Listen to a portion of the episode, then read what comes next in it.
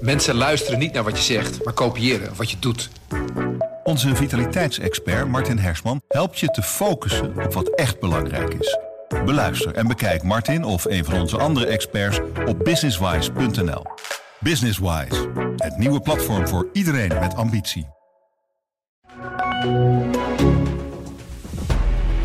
Dit is de AD Nieuwsupdate met Jamie Trenten. Het CBR heeft meerdere alarmsignalen gekregen dat de vrachtwagenchauffeur die begin deze maand een motoragent doodreed, psychisch ongeschikt was om te rijden. Verslaggever Koen Voskuil werkte mee aan een uitvoerige reconstructie van de jaren voorafgaande aan de fatale aanrijding met motoragent Arno de Korte. Koen, het CBR kreeg meerdere alarmsignalen over vrachtwagenchauffeur Edwin M. Om wat voor signalen ging het? Ja, dat waren signalen van niet één, maar drie verschillende politieagenten. Die zeiden dat Edwin M. psychisch niet geschikt was om zijn rijbewijs te houden. Nou, één geval was al bekend, dat was van motoragent Mike Damen.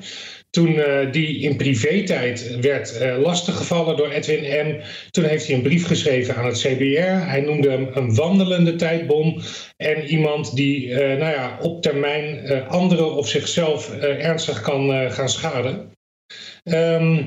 Maar we hebben ontdekt dat er nog dus twee andere signalen waren. Eén signaal kwam van een agent. Die zag Edwin M. ongevraagd met hele hoge snelheid een controleterrein oprijden.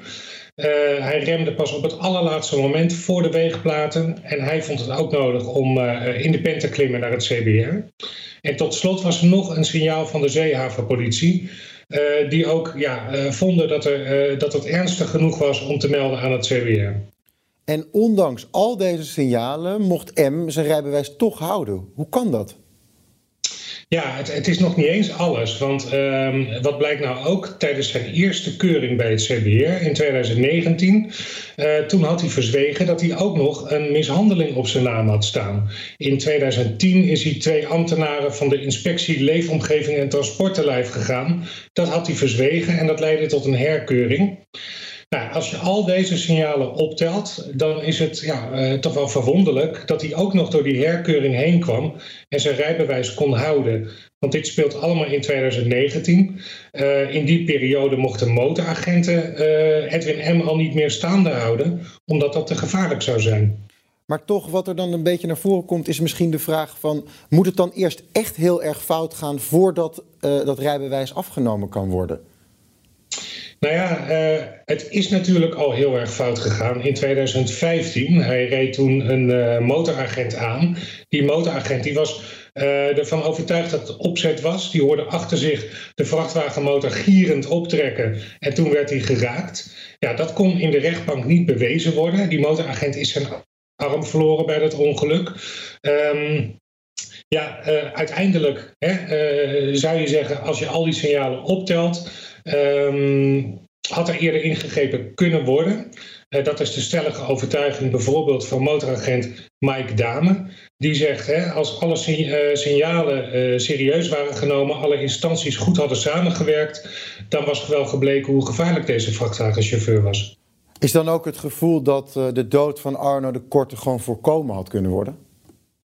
Nou, ik ben maar een simpele journalist die daar niet over kan oordelen. Maar dat is zeker het oordeel van Mike Damen, die behalve collega motoragent ook een hele goede vriend van hem was.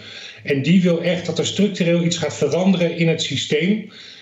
Zodat er beter geluisterd wordt naar alarmsignalen van agenten. Want het is nogal wat dat een agent in de pen klimt om het CBR ervan te overtuigen dat iemand echt ongeschikt is om te rijden. Hij vindt dat die signalen zwaarder moeten worden opgenomen. Koen Voskuil, dankjewel. En morgen is de uitgebreide reconstructie te lezen in de krant en op onze site. In Frankrijk staat Zwarte Zaterdag weer voor de deur en niet zomaar één. Door de vliegbeperkingen zijn autovakanties momenteel aantrekkelijker dan ooit en wordt de Route du Soleil naar verwachting ongekend druk dit jaar. Frankrijk-correspondent Frank Renaud, goedemorgen. Ja, is de drukte op de Franse snelwegen al misschien een dag eerder begonnen door mensen die zeggen, nou, ik ga gewoon op vrijdag weg? Ja, nu nog niet, maar het is inderdaad zo. Mensen besluiten wel meer en meer, omdat er files verwacht worden, om het een beetje te spreiden. nog niet zoals het misschien zou moeten om files te voorkomen. Maar toch, je zal vanavond inderdaad wel gaan merken, eind van de middag al, dat mensen op pad gaan inderdaad om de files voor te zijn. Ja, het zijn normaal gesproken echt al astronomische getallen. Maar hoeveel kilometer file wordt er dit jaar verwacht? We durven de mensen hier, de specialisten, geen voorspellingen over te doen. Maar meestal moet je ervan uitgaan dat tijdens een zwarte zaterdag in Frankrijk de files zo rond de 800, 900 kilometer kunnen liggen. Het kan wel eens tegen de 1000 kilometer opgestapeld. Hè, op een piekmoment, zou ik maar zeggen, aanschurken dan. Maar dan heb je ook wel echt de limiet bereikt. Maar je had gelijk, hè, er wordt dit jaar extra drukte verwacht. En dat heeft ermee te maken dat mensen niet willen vliegen. Mensen nemen meer de auto. En dan heb je het over mensen die uit het buitenland komen. Maar de Fransen zelf zijn door president Macron ook opgeroepen om dit jaar in eigen land op vakantie te gaan. Dus niet het vliegtuig te nemen om besmettingen te voorkomen. Ga in Frankrijk zelf op vakantie, zei hij. En dat willen de Fransen ook massaal doen. Er zijn peilingen gehouden. Zo'n 80% van de Fransen zou dit jaar met de auto in eigen land op vakantie willen gaan. En dat is aanzienlijk meer dan voorheen.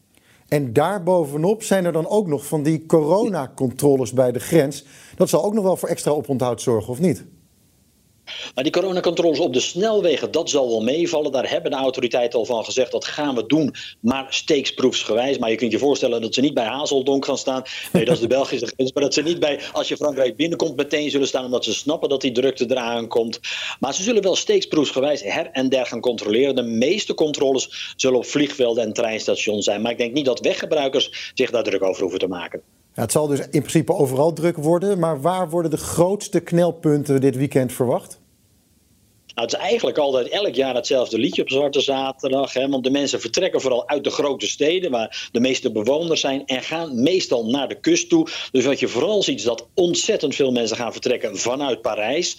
Die gaan vanavond al weg. De files zullen er dan zeker in ieder geval morgenochtend vroeg al staan bij Lyon vooral. Lyon is het echt het meest beruchte voorbeeld natuurlijk waar het helemaal vast staat. Ook echt de hele dag lang. En dan van Lyon naar het zuiden toe, naar de Middellandse zeegebieden. Ja, daar wordt het echt topdrukte verwacht. Tussen Lyon, zou ik maar zeggen, grofweg en Marseille, het Middellandse zeegebied.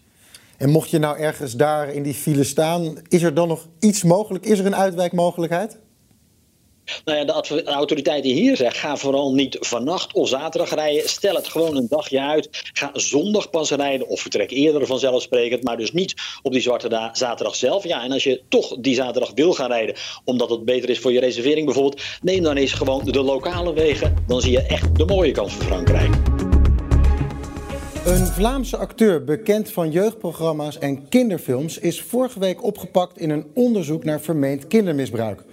De arrestatie kwam na een undercover onderzoek van de Nederlandse journalist Sven van der Meulen in samenwerking met het Belgische HLN. Sven, goedemiddag. Wat kan je vertellen over de acteur die is opgepakt? Nou ja, echt over de identiteit niet zoveel. Maar over het onderzoek kan je me alles vragen. Ja, laten we beginnen met dan, hoe zijn jullie die duistere praktijken van deze bekende acteur op het spoor gekomen? Ja, nou ja, we hebben een onderzoek. We maken veel onderzoeken al in Nederland en nu ook in België. En we zijn eigenlijk gedoken in het fenomeen kindermisbruik, een heftig onderwerp. En we wisten dat dat enigszins aan de oppervlakte zit. Het is eigenlijk voor iedereen toegankelijk en dat wilden we eigenlijk bewijzen. En toen zijn we gestuit op deze persoon. Ja, het had eigenlijk iedereen kunnen zijn, want dit probleem is onwijs groot. Maar deze man viel ons op en dat hebben we gedaan via internet. We zijn in contact gekomen met deze man via internet. Hij viel ons op door de uitspraken die hij deed over kinderen. En zijn toen eigenlijk undercover gegaan door met hem bevriend te raken. En hebben hem op die manier alle uitspraken die hij heeft gedaan, hebben we daardoor vastgelegd. Ja, want vertel nog even iets meer over dat undercover gaan. Want je zegt, we zijn bevriend geraakt, maar hoe is dat precies in zijn werk gegaan? Nou, we zijn ingelogd op een site waarvan wij wisten dat we daar veel pedofielen en criminaliteit zouden tegenkomen. Als je daarop inlogt, heb je eigenlijk binnen 5 à 10 seconden tientallen mannen die zeggen dat ze pedofiel zijn. Dus dat is sowieso al heftig. En deze man zat daar ook. Die heeft ons een berichtje gestuurd. Deed uitspraken over een liefde hebben voor kinderen. En hij vertelde eigenlijk ook dat hij al ervaringen had met minderjarige kinderen. En zodoende hebben we nummers uitgewisseld, zijn we in contact met elkaar gebleven en hebben we eigenlijk maandenlang met hem contact gehad. Dus ik heb met hem gebeld, ik heb met hem gepraat, gewhatsappt en uiteindelijk is het tot een fysieke afspraak gekomen. En toch is deze acteur inmiddels weer op vrije voet. Hoe zit dat? Klopt. Het is zo dat wij na overleg hier met het laatste nieuws hebben we besloten om alles over te dragen aan politie. Zij zijn een onderzoek gestart naar aanleiding van de beelden die we hebben gemaakt. Alleen, ja, hij is op vrije voeten. Dat is ook meteen eigenlijk denk ik het probleem. De man heeft gezegd dat hij seks wil met kinderen. Nou, dat onderzocht moet worden. Dat is natuurlijk logisch, hè. We kunnen niet iedereen vastzetten die iets zegt. En een fantasie hebben is ook niet strafbaar. Maar deze man is daadwerkelijk opkomen dagen bij een afspraak met een 10-jarig kind. Dus je zou eigenlijk denken en in ieder geval hopen dat dat genoeg zou moeten zijn. Dat is het niet. De politie die is wel een onderzoek gestart. Heeft een huiszoeking gedaan. Dus aan de hand van de huiszoeking willen ze nu even afwachten wat daaruit komt. Ja, en, een soort zaak tegen hem. Het is nog niet helemaal rond en hij is nog niet helemaal vrij dus. Nee, zeker. Nee, het is niet zo dat deze man zonder gevolgen weer op straat loopt, hoor. Deze man is opgepakt, is ook uitgebreid verhoord. De man schijnt volgens onze bronnen alles wel te ontkennen. Nou, dat is zijn goed recht. En er zijn gegevensdragers in beslag genomen. Er zijn allerlei zaken in beslag genomen. En nu wordt daarnaar gekeken of daar iets bij zit wat eventueel nieuwe ontwikkelingen zou moeten geven.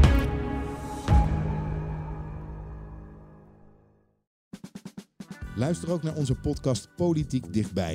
In een half uur praten we hierbij over de stand van zaken op het Binnenhof. En niet alleen vanuit de wandelgangen in Den Haag, maar ook vanuit een regionaal perspectief. We zijn te vinden in onze app, op Apple Podcast en op Spotify. En wie zijn wij dan? Wij zijn Lene Beekman en Tobias den Hartog.